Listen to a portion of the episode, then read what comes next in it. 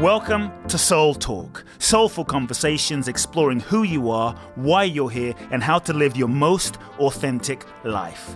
My name is Koop Blaxon, nationally best-selling author of You Are The One, transformational teacher, and your host. I invite you to subscribe to the Soul Talk podcast for weekly inspiration from me, where I will share with you some powerful ideas, thoughts, and practical life wisdom to help you live life more fully, freeing yourself from your past, reclaiming your power, and living your true life's purpose. You can also go to www.cooplaxon.com, enter your name and email to download my free two-part video training series and learn the ultimate secrets to happiness and fulfillment. Let's get started with Soul Talk. Welcome, everyone. I'm excited about today's session of the Soul Talk podcast. I'm with my dear friend. I would say he is one of the foremost teachers, leaders, visionaries in the realm of finding your authentic expression when it comes to your voice. A true master. I actually had the privilege of having a session with him not long ago. I was getting ready for my Man Breakthrough Experience weekend, and he gave me a little session. And I'll tell you, usually when I speak in my weekends, I like my Man Breakthrough weekend is 5 hours on Friday night, and 14 hours, 15 hours on Saturday, 15 hours, 16 hours sometimes on Sunday. It really has a toll on my voice. And I did a mini session with Per, who I'm about to introduce you to, and really made a huge difference in terms of my voice and nurturing my voice, maintaining my voice, understanding my voice. It was truly fascinating. So we're going to be exploring and seeing where the conversation leads us today. Welcome, Bear Bristow. Welcome to the conversation. Thank you. Soul Talk podcast. Great to be here, man. Thank you so much. This is exciting. Yes, finally we made it happen, and can't wait to see what comes up from the conversation. Yeah. You're a voice guru. You're a voice, expert. Actually, just for the sake of the conversation, like, what are you exactly? What would you, if someone says, what do you do? How would you simply describe that so people listening in can have a little bit of a sense of just what the hell you do? Yeah, that's a good question. I mean, a lot of people consider me a voice and performance coach. Then the question is, what is that? Because the voice is so much more than just the physical aspect of it. Sometimes it is about helping people with the physical aspect of it, and even people with voice problems or getting a richer, more dynamic, more a freer voice. But it really ties into becoming freer as human beings and being able to express and get become more confident, become more spontaneous, charismatic, influential.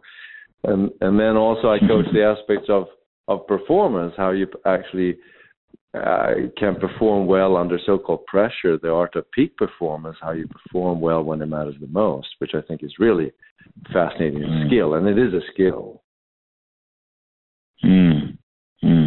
Very cool. It's way more than voice. We're just, manipulating the voice for sure.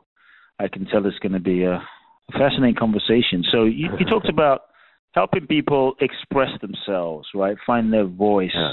So I'm curious, from what you found, from your background, what do you see blocks people from fully expressing themselves? Because I think many of us, we feel, right, that there is something that we want to express. At least a lot of people that come to my events and my seminars, there's this sense of, I know there's something inside me. I feel it's locked inside me. I feel there's more that I'm here to do and express and give and create. But for many of us, it doesn't come out. It's trapped inside of us. So yes.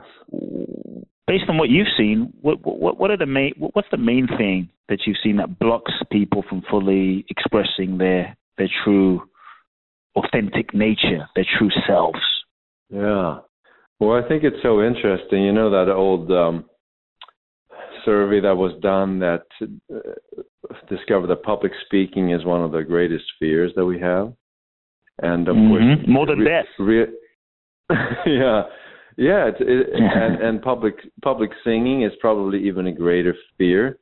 On the other hand, singing is one of those activities that every, singing is part of every culture. It's something that we do to express, right? But it's so interesting that it at one side, it's such a core thing. It's such a natural thing for us to do, to express with our voice, and yet it is so scary. So why is that? Well, I think one of the things that a lot of people run into, we probably all run into. I mean, we all deep inside have a deep need to be loved. We have a deep need to fit in. And our ancestors, if they didn't fit in, they wouldn't be able to survive. So it's deeply embedded in us as human beings to somehow fit in. But the truth is that when we grow up as children, many times the better strategy to fit in is, frankly, to be silent.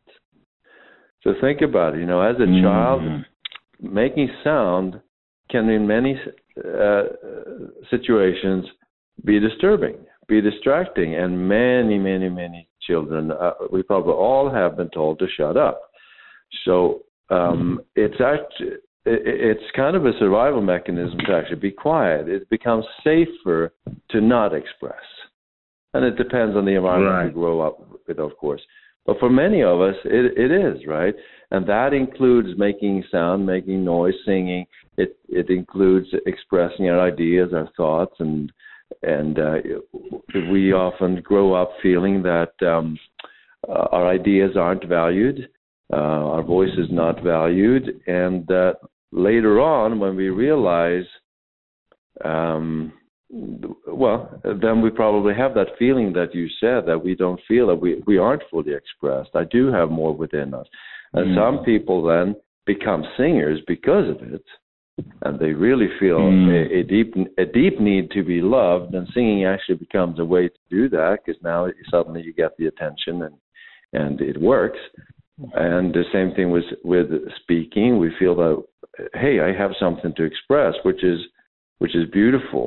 It really is deeply embedded in that, the need to be loved, but also that we have grown up with, probably felt held back, frankly. What do you think?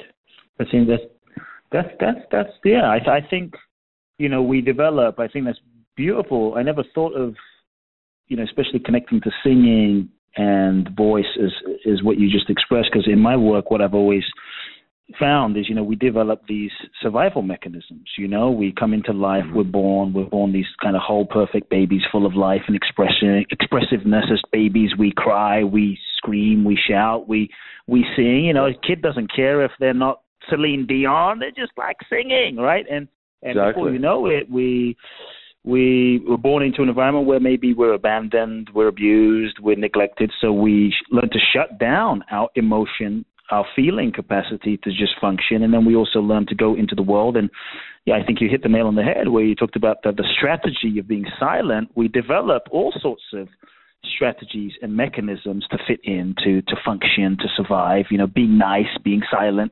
And then we develop an identity, and this becomes a sense of who we are. We get trapped into our identity. Our identity gets reinforced, and then it becomes a prison, and we don't feel this sense of being able to express ourselves. So I think silence is a very interesting, you know, you've triggered a thought. Like if we're silent, then I guess, like, you can't really hurt me. You don't really know who if you don't really know who I am, then you can't reject me. So if I'm silent, then you won't really know who I am. And it's definitely a way to you could say, fit in and get love. Yeah, and it's not necessarily that anyone is mean to us either. It's just then that it can be a way of being nice, being polite, and which is true, right? It's not necessarily wrong. And I did an interview with a person who is now an art therapist, but she grew up in a household where the mother was very sick. So being respectful to mom, being silent and keeping your voice down, was a way to respect the situation. So she was a good girl. She was nice. Nobody was ever mean to her in that sense, but she grew up and realized she's actually never used her voice. She's never expressed. She's never, So it's not a bad thing. She was a good girl. Yeah. So it has a positive intention. You know, these strategies. It's really survival, right? So, what would be in your work? What would be, let's say, someone listening in who is identifying with what you're saying in this conversation of, wow, I have these strategies to survive. I learned to be a certain way, to fit in, to get love, to be approved.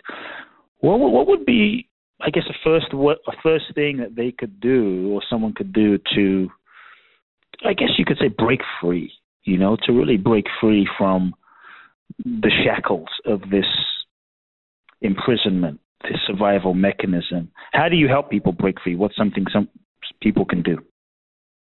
Yeah, so step number one is always awareness, but that's easy to say because how are we going to become aware of things, right?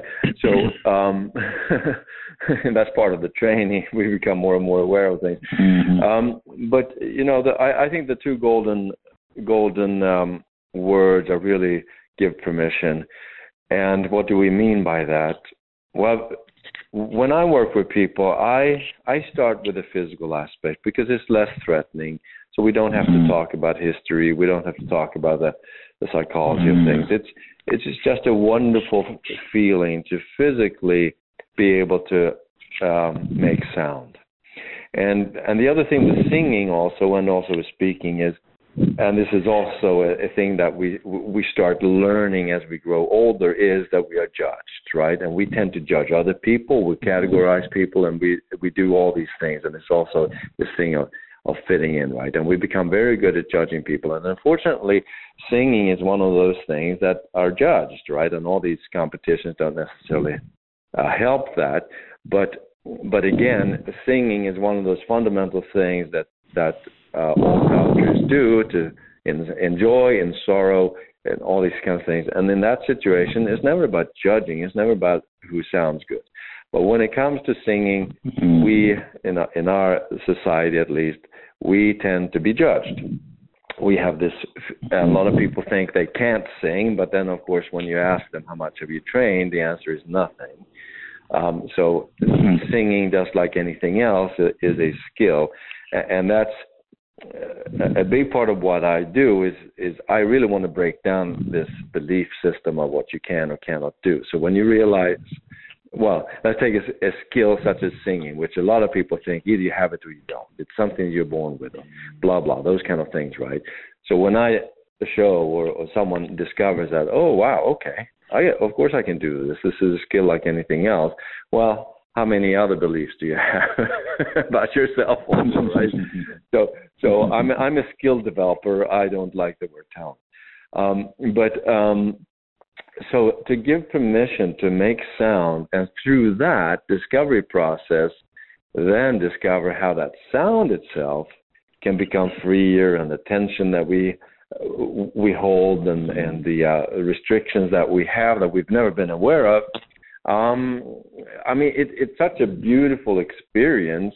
And then, of course, the next step, we realize that, oh, it's not just physical. It really is fear that I'm not going to sound good, or I'm going to hurt my voice, or whatever the fear might be. But if we can do it by ourselves, when nobody is listening, when we're not being judged, and if we then can say, give ourselves permission to make sound without ourselves judging, which is frankly not so easy. That is such a beautiful starting point, and it is really so powerful. I mean, there's so many physical things that go on when we do that, right? We're creating the vibration in our body, where the exhale becomes longer than the inhale. That accesses the parasympathetic nervous system, the relaxation response, you're creating the endorphin. I mean, there's so much stuff that happens when you do that. But anyway, your permission is where it starts. Giving yourself permission. That's definitely an important beginning. So I think many people also face, let's say, talk about giving yourself permission and nervousness and I guess you might call it stage fright or be the sense of, I guess part of the fear is, well, if I'm going to go speak to people, if I'm going to go sing, they'll judge me, I won't be loved, I'll be rejected, it will be painful. Yep. And so it can create this fear to, I guess, varying extremes. Someone might yep. feel like a phobic response, someone might just feel like butterflies, nervousness.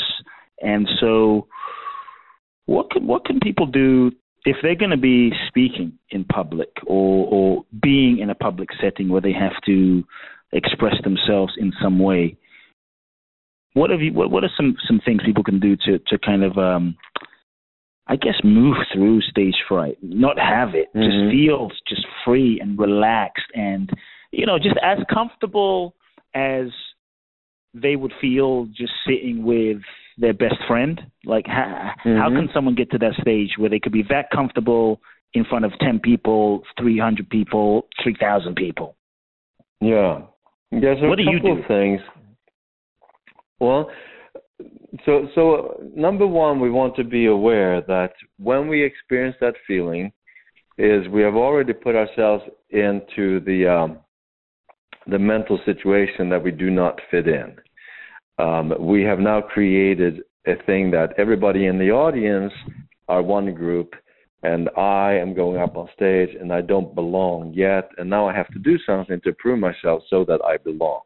I mean, it goes back to that sense of not belonging, not fitting in, not being loved. So we've already put that on ourselves now. I need to do something in order to be loved. And we're not saying that's wrong, but it's good to be aware of that that's the mental concept that I have in this situation. So having said that, fear... and I talk about this a lot. Fear is beautiful. It is so wonderful.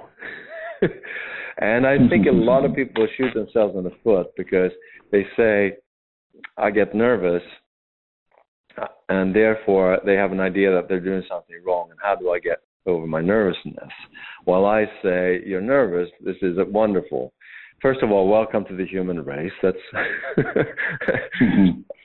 but that nervousness, and that is part of the peak performance training that I mentioned, that is, I don't really, I'm not in favor of putting it, it's not about overcoming fears. It is about acknowledging the fear and then transforming it into beautiful energy. The truth is that you're in a situation where you don't know what's going to happen. Right? It's the fear of the unknown, combined then with am I going to fit in and so forth. I don't know what's going to happen. But when we transform that into the realization that all creativity, all spontaneity comes from that place of not knowing what's going to happen, then that becomes beautiful art. That becomes a beautiful experience. And if we then, again, give ourselves permission to experience this rather than having this idea that I have to succeed with this, I have to remember what to say, I have to sing the right word, I have to do this, and instead going in, I'm going to have an experience and I don't know what it's going to be. That becomes vulnerable, which is scary, but vulnerability is the greatest asset for an artist. To be able to be vulnerable, it's like, wow, I wonder what's going to happen. And then whatever happens, it's going to be interesting. And when we I like that. When we put ourselves into that situation a couple of times and we recognize that, ooh, this is a creation. Something happened here. Now I actually connect better with the people. I connect better with the material, the content that I'm here to talk about or sing about. I connect better to the reason why I'm here in the first place. And it's a much, much more beautiful experience rather than trying than to do it right or do it correctly or not mess up and that all that kind of stuff, right? So embracing fear and embracing vulnerability and embracing the unknown, and that's part of frankly, the training for an artist to be able to do that. And once we've done it a couple of times, we recognize the power in that. It's a beautiful thing. And then the fear is actually a good thing, because now it's, if I have a performance, now it's not that I'm just doing a mundane thing, I'm going to work kind of thing. Now it's like, whoa, there's something new going on. Mm-hmm. So when I worked in the theater, I did the same show over 300 times. And after a while, it was like I was going to work. And it was boring. It was a horrible experience. And I realized, I need to figure out a way how to make myself nervous, how to put myself in a situation that even though I know what the script is, know what the songs are, I have no clue what's going to happen. Now it becomes scary, but that becomes a good performance. Mm. I love it. It's like the gift of nervousness, rather than... the curse of nervousness. That's right. I really, really, really like that. And what I'm hearing, and I hope folks, as you're listening to this conversation, you're taking away some good stuff here. The word that popped up for me, Per, is curiosity. It's really living in this curious state. Because I think when you're living in curiosity, it's like something about your relationship with fear totally transforms. You get curious, like, wow, what's going to happen? And rather than just living in this sort of jaded state of, I already know what's going to happen, this is how it's going to be, and then we're just living this repetitive Groundhog Day kind of existence. But to, like a kid is curious, just living in wonder with every moment and everything is just this adventure. So I love that. I often say that the amount of freedom you experience is determined by your ability to rest or dance in the unknown and to embrace the unknown. So that's beautiful. Beautiful. Embrace the nervousness. And I love that you say that, because those who have studied with me know that my favorite expression is, interesting. And I think it's very interesting with traditional singing training that it's so steeped in tradition about what is supposedly correct, incorrect, right versus wrong, and a lot of people, react to life that way, right or wrong, and good or bad, and I've always embraced life as interesting. What can I learn from that? Okay, somebody has a different point of view, or if we practice our voice, for example, I discover something within my body. Oh, interesting. Okay, what's my tongue doing? What's happening in my body, right? Or when I did sports, my specialty was technique, to do things with my body, even though I didn't have the raw strength, the raw speed, but it's like, okay, what are my hips doing here? And what's my, and it's all this discovery process, right? And that's what learning is all about. Effective learning is all about engaging in the discovery process. I love it. The discovery process. Yeah, this phrase, interesting, is actually something I say a lot too, Per. So no wonder really? We get along. Well, it's not surprising, right? Because if we have I wouldn't have achieved anything if I didn't have that mindset, I don't think. Some things mindset. We can achieve. Yeah. First of all, it makes it more exciting to wake up Monday morning to see what we might discover. But it's also we then have a completely different relationship to what other people will call failure. Yeah. We instead go, oh, that's interesting. That didn't quite work out the way I thought of it. And, in business and relationships, everything, it's all interesting. Very powerful way of perceiving and experiencing life. So, folks, if you're listening to this, take it on. Interesting. Because for me, what in that phrase is curiosity, but also in that phrase, there's no judgment. That's what I love. There's no fixed point of right, wrong judgment about or dogma or this is the way it is. It's just there's an openness, you know, to really be in that inquiry, discovery of, interesting. You're not fixating on this is the way it is or that's the way it is. You're open to possibilities.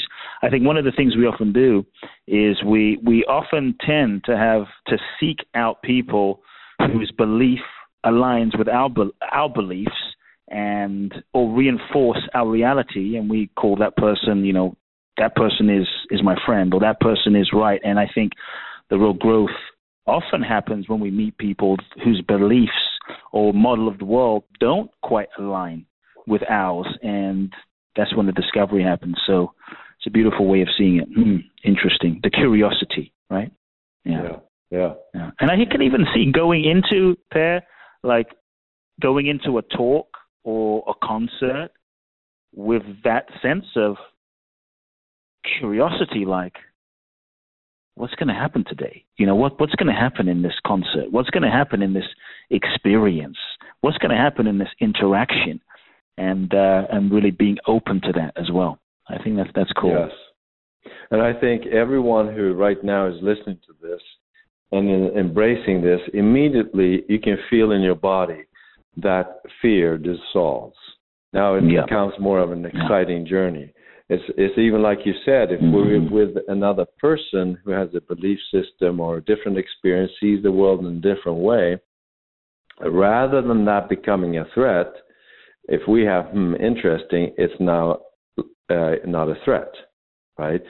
So our belief systems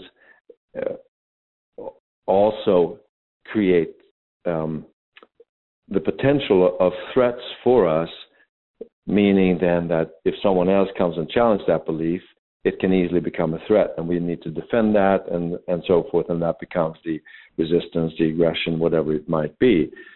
And while if we go with that curiosity that you're talking about, there's no longer a threat. So that ties into the fear of anything, really. The fear of what's going to happen in the performance, the fear of how I'm going to perceive, am I going to be judged, and so forth.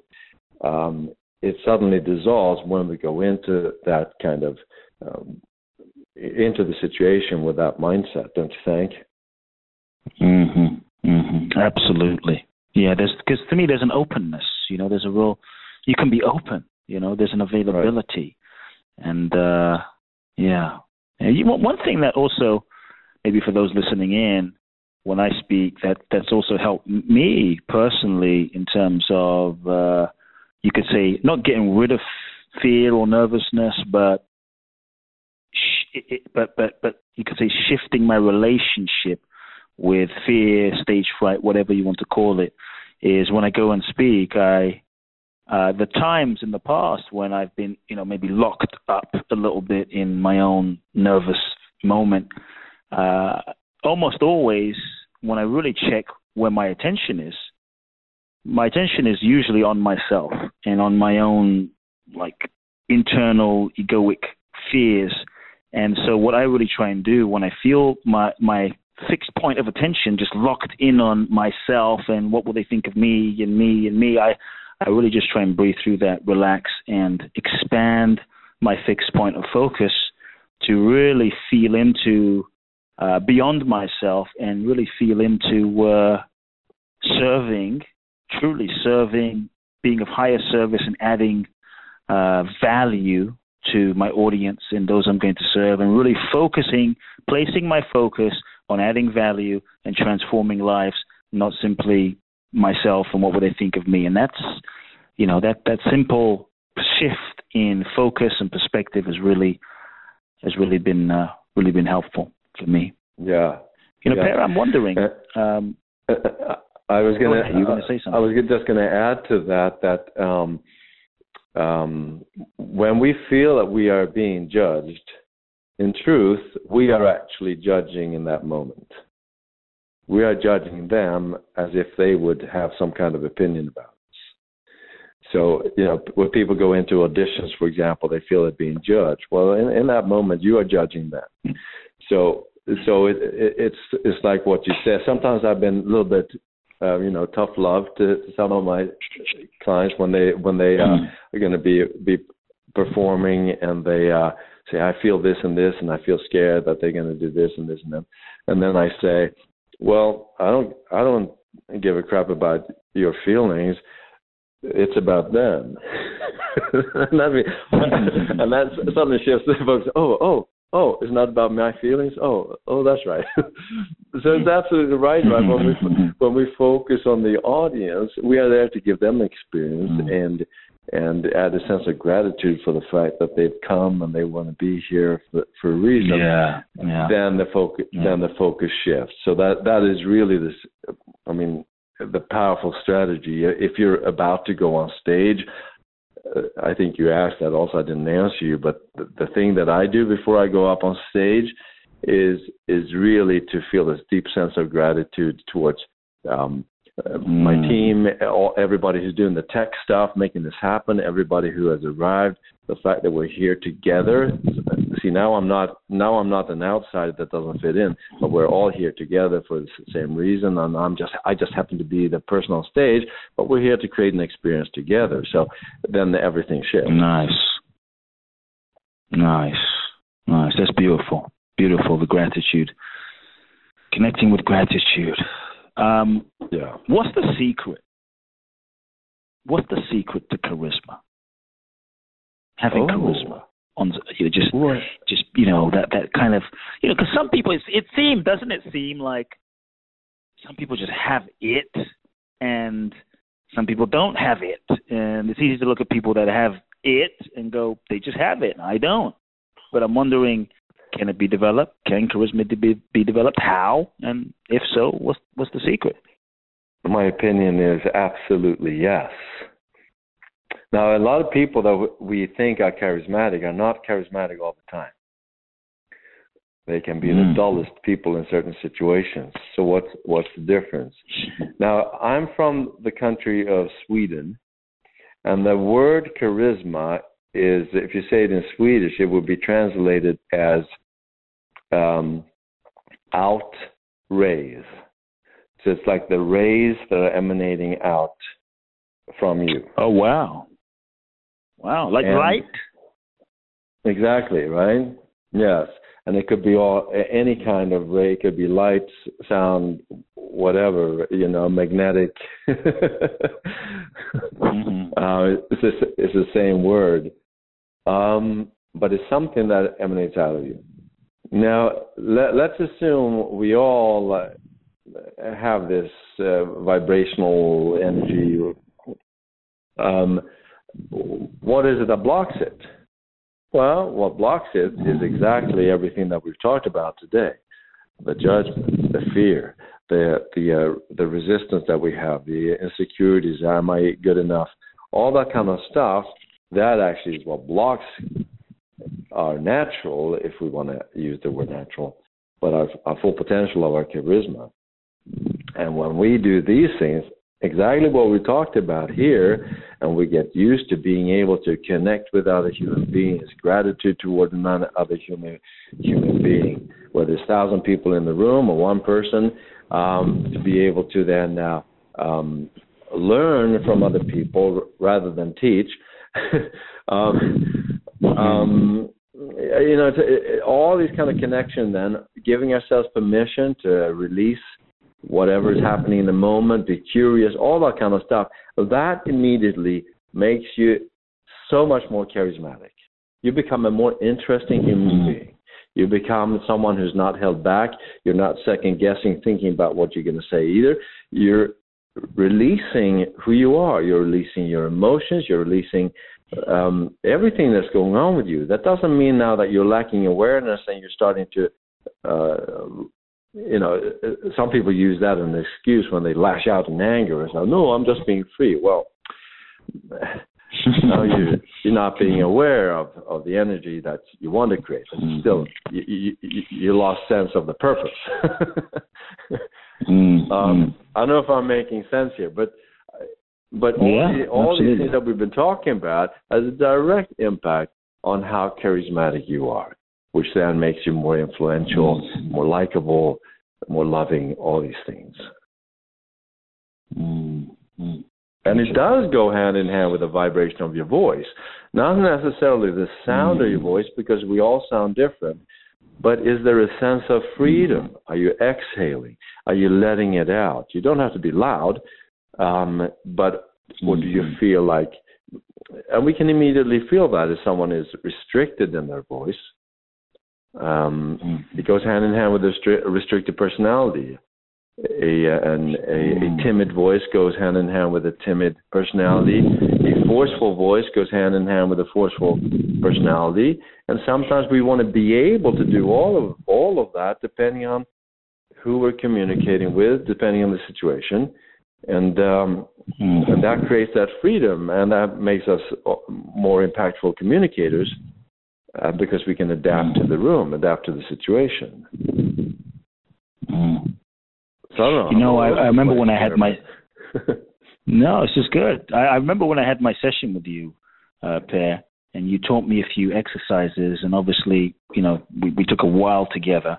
I'm just wondering, for the sake of this conversation, people listening in, you talked about the voice. For those that might feel restricted in their actual, not just, metaphorical, symbolic, emotional self-expression, but in their actual physical voice, what are some immediate, simple things that you could teach those listening in right now to do literally right now, a few simple steps that they could actually apply in their lives and practice, even once this conversation is done, to free up their voice, their real voice, their physical voice? Okay. So if I mention a little bit first, and I'll show you more a couple of specific things. But the art of executing something with your body in a functional, effective way always lies in developing the awareness and the ability for muscle isolation. So when I was a kid, I was considered a violin child, whatever you want to call it, but they always called me talented. But the thing is that I was very much engaged in muscle isolation activities to be able to move two fingers while relaxing the other two, for example, right? And you're wondering, wait a minute, that makes four fingers. Well, the fifth, the thumb is behind the neck, so it's four fingers that we actually play with. But it's isolating muscle. When I did sports, it's about being able to isolate muscles, to throw a ball, to run. It's about isolating hips, movement. It's all about, effective joint movement. So it's not necessarily so much about strength. And my kids play sports now and very effective. And it's not that they're big and strong, but it's effective movements. And then suddenly you can throw a ball very far, very hard. Because then people say, wow, it's so good technique.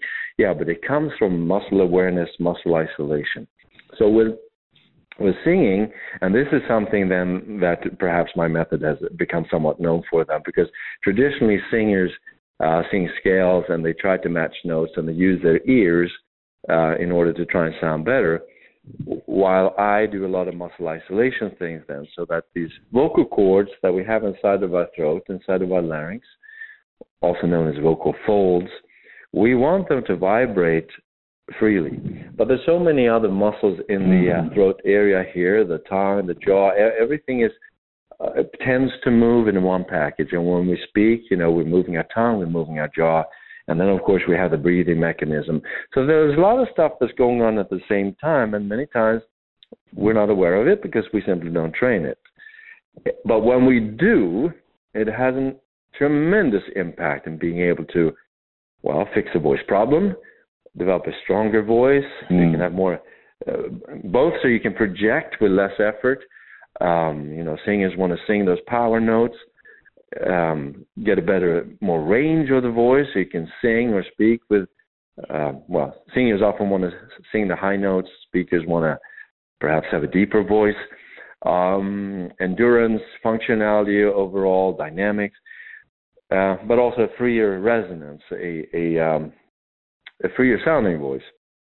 So when we do certain things to isolate muscles, it has a tremendous impact, and often in a very, very short amount of time.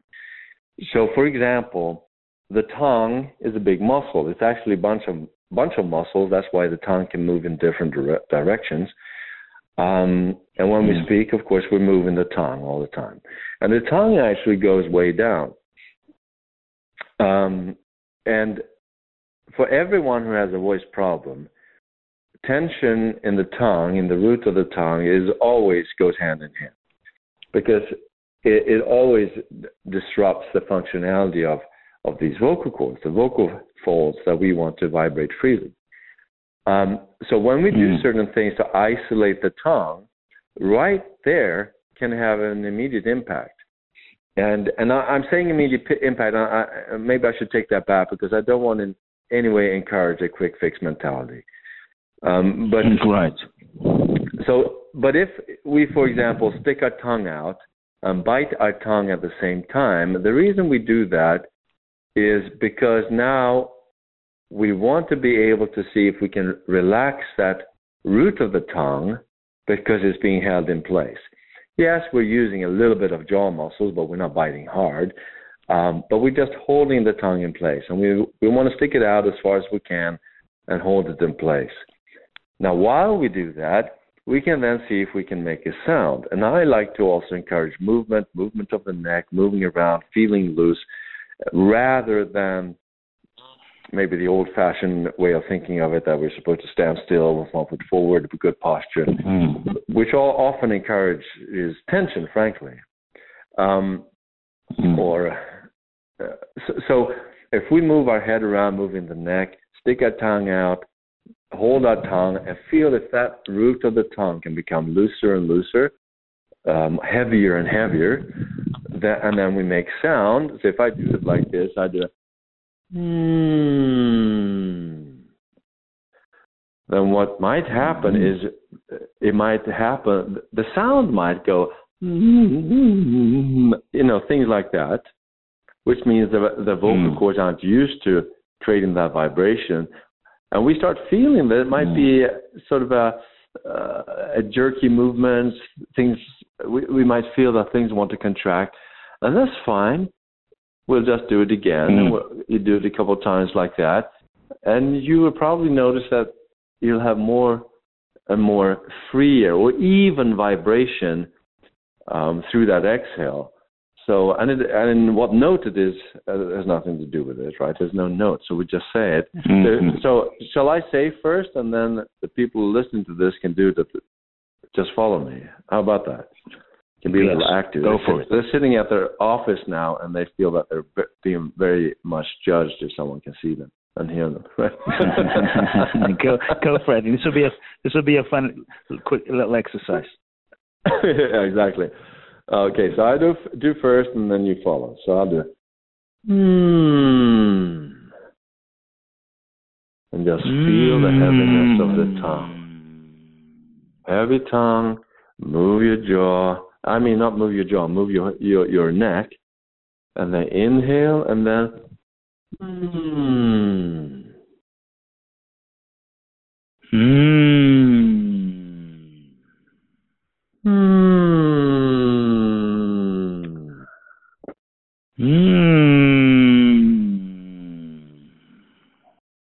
Right. So then we can do different exercises with the tongue in different position, doing various things to isolate muscles. But that's a little bit of the principle: create vibration with less and less effort, and at the same time, you're actually training the muscles that make those vocal cords vibrate. So when you do that, it doesn't take long to create better vibration, and I suspecting that's what you experienced when you said them when you're doing your event. Because when we get tired, I mean, that's a tough job you have. I mean, using your voice for that many hours, right? That is really, really quite admirable. So After working with you, what I found after doing that session was the whole principle of lessening the effort I was putting into like projecting, and still, and but learning to relax my physiology, relax the body, relax the vocal cords, but also still be able to project powerfully with less effort. And I think for me, okay, that was a key in terms of my ability to relax in my body, in my physical body. That's wonderful. Yeah. That's wonderful. That really helped. To do things. Yeah, that's terrific. And also doing those things that you probably did afterwards, so that we then recovered quicker to the next day, and know how to warm up, and also recognize things when we start getting tired. What can I do? So that's part of the skill development. I have a few questions. Kind of shifting gears a little bit, it's clear that you are like passionate about expression and voice and singing and speaking. I mean, just helping people express themselves. It's clear when I work with you. It's clear like this man is passionate about this. This is definitely, at least it felt like a calling for you. So I think there's lots of people listening in who, you know, they have a passion and they might be thinking, how the hell do I turn this thing into a business? How do I make money, you know, with this particular passion I love? It's so obscure, it's so different, it's not mainstream. So you're this voice coach, voice teacher, expression expert. What was the secret to turning this passion into a successful business, and what can you share with those who might also be in the beginning stages of, they have this passion, but they don't quite know how to structure it or make it successful? Well, what made it happen was anger. Huh. I wasn't expecting that. I know, right? Hey, I don't have anger, do I? I'm this peaceful guy. Look, anger and fear are powerful emotions if we transform it into something productive. And what was I angry about? I don't know. Well, it's been different things throughout my life.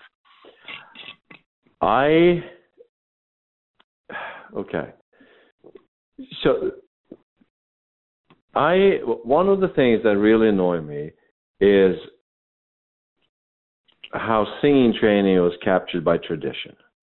And I've always been a little bit of a rebel, and like you said, like we talked about, this curiosity, discovery. I need to. Why does it have to be the way it's always been? And I just didn't buy it. And maybe because I am a little bit rebellious in nature, and I challenge things, I question things, right? But that's also because of the curiosity. And so when I started coaching one-on-one and people were getting great results, people all also said, wow, I've never experienced this before. And I studied for 10 years and nobody's ever told me this about the vocal cords. Things like that. And frankly, part of me says, wow, this is so beautiful what I'm doing. But part of me is also a little bit of anger. It's like, why don't people know this? And why am I not figuring out a way how to share this with people, right? So I'm getting a little angry with myself. But that's a driving force for me. I need to figure out how I can, because I realized then after a while, there's some kind of method. What if I can create a way so that other people can benefit from it? Then I had also a medical issue where my voice was just completely out of whack. I had no voice. So then I realized how incredibly valuable the voice is. If you don't have a voice, I mean, you feel so inhibited. You can't be you. You couldn't do what you're doing if you didn't have a voice. We can do that. It was so frustrating. And I won't get into it now, but the reason my voice went out of whack because of the medication I got. I was so angry at the medical community, at doctors, at their limited knowledge about the body. So, you know, I wanted to sue them all and that kind of stuff. But then I realized I'm not going to heal if I'm going to live without anger. I have to come to an acceptance that they are doing what they've been trained to do. And they're not doing anything wrong. They're doing what they think is good, but they don't know better. And so I set out, I'm going to learn everything I can. I'm going to heal. And frankly, I'm going to launch my method, but now I can't launch it because I'm not exactly a role model if I don't have a voice and my body's out of whack. And so I realize I have to heal. I have to fix this. I have to go to a new level of everything. And that's, again, the curiosity, the willingness to learn, the willingness to not take this as a failure, but to an extraordinary learning experience that later on there's going to be I'm going to be so grateful for what happened. And in truth, I am so grateful. I would never have been able to do this if I hadn't had that anger and fire to do something about it. And frankly, at that point, I'll admit it, I was angry and tired of being absolute broke too. And I wasn't able to do my private coaching then either, you know. So I was an absolute mess, and it's a driving force. It is a driving force, and I really, I think everyone who's created anything, who's innovated something, has done it out of something that they feel is not good, right? There's something that could be better. So when you have a passion for something, you love to do something, it's probably because you know that people struggle and that you can help them in some way. And that fire, I think, is a good thing. And we're all different in that way. And it's, again, too much fire that just creates, anger and violence. That's, of course, not helpful. But if some kind of fire that makes me create something, I'm going to make something happen. But then it has a bigger purpose. It was no longer about me in that sense. I needed to heal and learn more in order to be able to help others. I wanted to get the message out. So if you had a bad experience, you want to get the message out. But now, again, it becomes for a reason to help someone else. Isn't this making sense? Beautiful. Beautiful. Yeah, really tapping into that deeper purpose, that deeper reason. That wasn't just about yourself. Came from your own pain, but it really, came from a desire, a true, sincere desire to help people. I think that's one of the foundations. I see so many people today, getting into, you could say, personal growth or coaching because they just want to make money. And so often it doesn't come from the depth of authentic connection to I truly want to help another person. I truly want to help another soul. I truly want to add value. And that's one of the things I can definitely feel from you. Wow. So that's how it started. Thank you. Of turning your passion. Yeah, because I was coaching one-on-one, so there was a passion doing that, of course. But when I launched my online business, that was the driving force. I knew I had something good. And then suddenly I, in a sense, lost it all. And I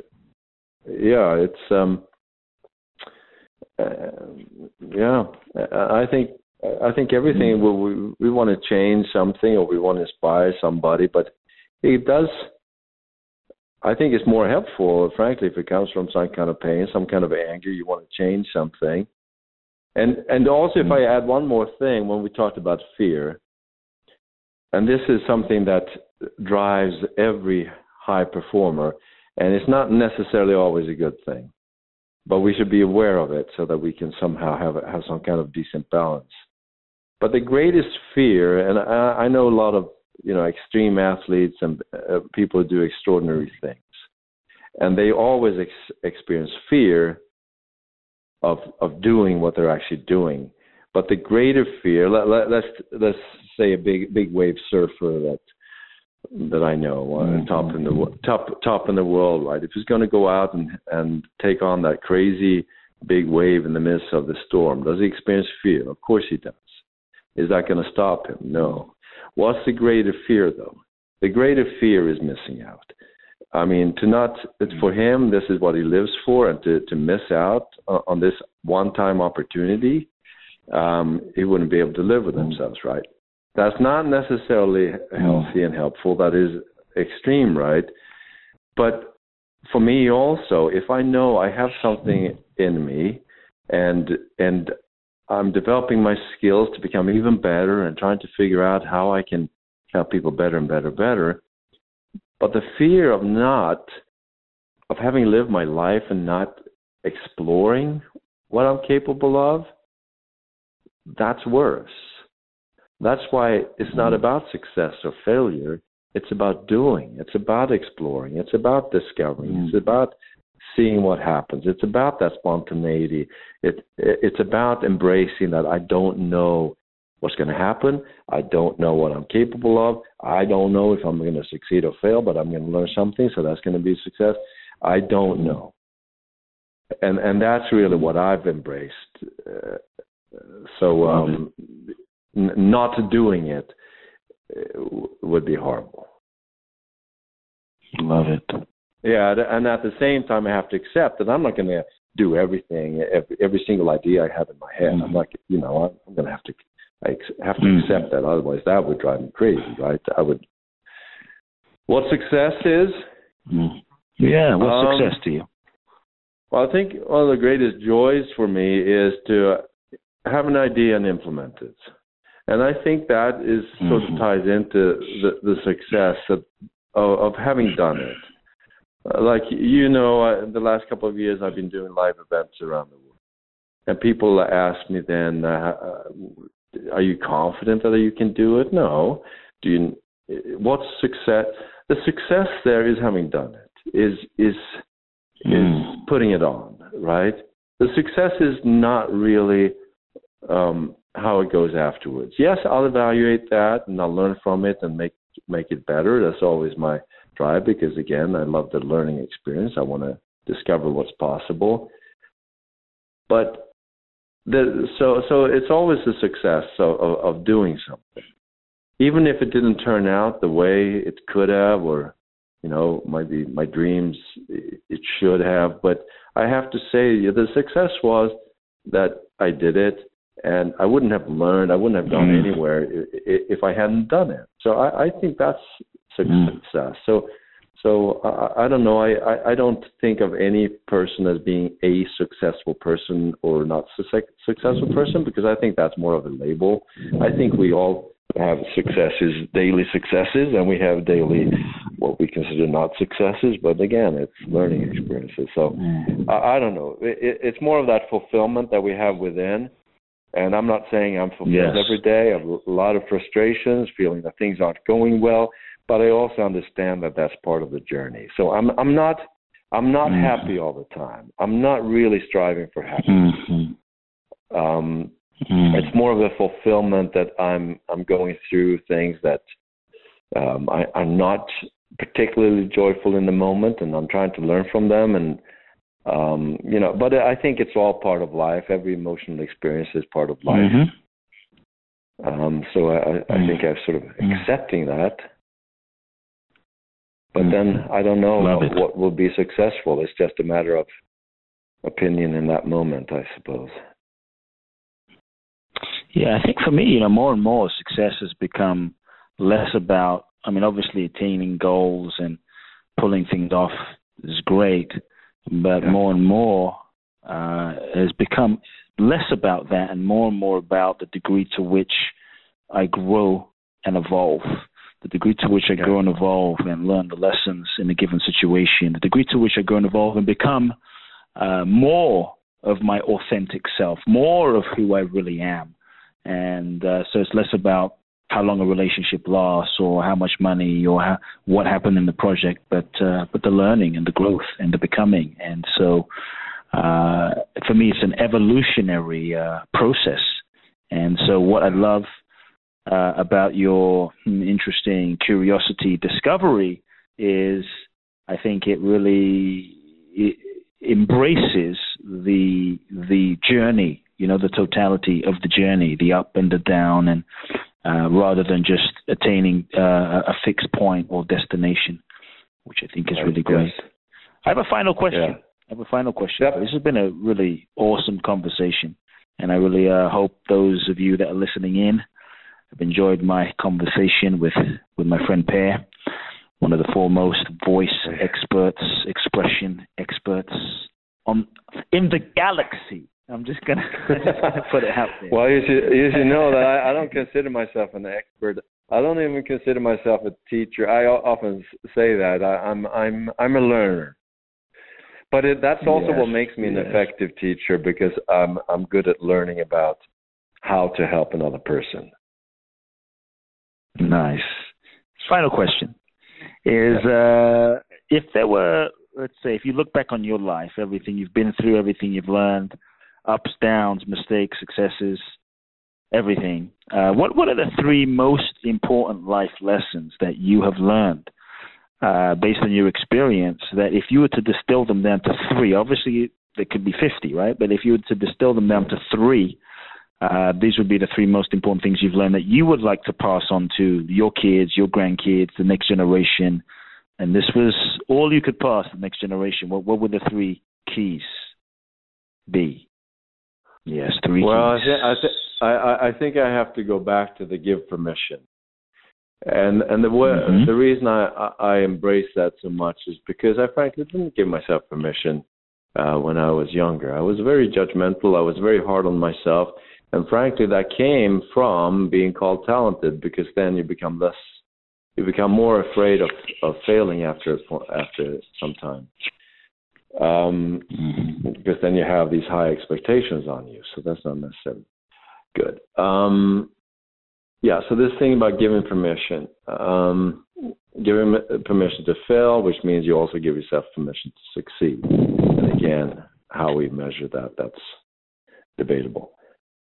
Giving permission, number one. Yeah, I don't know how I would put that into, but I'm always so grateful that I, at an early age, discovered the joy of challenging myself. And I mean, I'm a driven human being, but challenging also means, but to do something that is difficult. And I think I've always had that to a certain extent. I don't know how you would explain that. So what would the advice be? To do things that are difficult? To be stretching outside of your comfort zone. You may be challenging oneself, going where it's a little scary, perhaps. Right. And that ties into then, in order to be able to do that, I have to embrace fear. I have to embrace this concept of so-called failing. And we all know that the people we think succeed are also the people that fail the most. So it goes hand in hand. But embracing challenges. You know, just moving to the U.S. That was a crazy challenge. What was I thinking? I know it. Right? Yeah, you've done that yourself. Nice. No money, and so hey, maybe that's it. Embracing being naive, right, and being dumb. Why not? Not following conventional wisdom. Yes, I love it. Was that number three? I don't know. Does that count as a three? Well, let's lump that into two, right? Challenging yourself, not embracing conventional wisdom, going where it's scary. So what's number three? Number three would be... key to wisdom. Would be, interesting. Embracing curiosity. There's no right or wrong, no good or bad. It's just your perspective. Nice. And if you shift your perspective, you will see something different. and in a bigger concept, which sort of goes hand in hand with what I do with expression of voice and you know, the universal language of music. If we could understand that, my human beings, cultures, belief systems, what would that do to our world if we actually have the ability and to be able to step around and see things from a different point of view? Mm. Yeah. So, and that's the foundation of compassion. You know, to really be able to enter another person's reality, see from a different point of view, and respect where they're coming from. I mean, that's to truly be compassionate. Yeah. Powerful. Understanding that we grew up with those parents, we were, or in that environment, we would also think like that. Mm. Maybe. Powerful. So, giving permission, challenging oneself, and interestingly, the gift of embracing curiosity. 3 keys to live by, for sure. For sure. Yeah. It's beautiful, Per. Yeah. Beautiful, Per. I mean, it's just been, I've been taking notes from this conversation, and I really hope every one of you listening in that you found tremendous value from the Soul Talk conversation with my friend Per. It's been beautiful. And it's beautiful chatting with you, Koop. You have a wonderful way of communicating. I love it. It's been awesome chatting with you. My soul is definitely lit up. Thank you so much for just, your generous sharing and just your generosity with me and just working with me with my voice as well. You're a true blessing. You know, what I love, I just want everyone to know, what I love about this man is he's a giver, and that's one of the most, I think, soulful and amazing things about you, Per. So thank you. Keep being you. Folks, it's been an amazing conversation. Before we wrap up, what's the best way people can find out about you, your work, know more about what you do? Is there a website? What's the best way? Yes, I have a couple of websites. And first, let me just acknowledge you who are listening to this, because I so much appreciate you out there, because I know that you are there. You are waking up in the morning. You're trying to figure out how to develop yourself and how to figure out a way how to help other people. And even though I don't know you, I'm so grateful for the fact that everybody's out there that are doing their thing, and I just think it's a beautiful thing. So thank you for having been listening to this, but also thank you for doing what you do out there. So my website, the main website, I guess, is my full name. So it's Per, P-E-R, Bristow, BRISTOW.com. And then from there, you can reach my other websites. Thesingingzone.com is where my singing people are. Speakwithfreedom.com are where my speakers are. And I'm on Instagram, on Facebook. But probably the perbristow.com site is maybe because then you can go from there to different sites and see what I do. And awesome.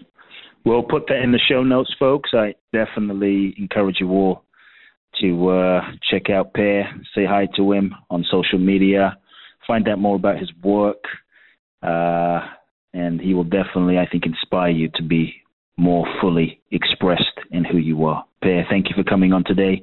Folks, if you've enjoyed this conversation, another episode of Soul Talk, please do share it with your friends. Let everyone know.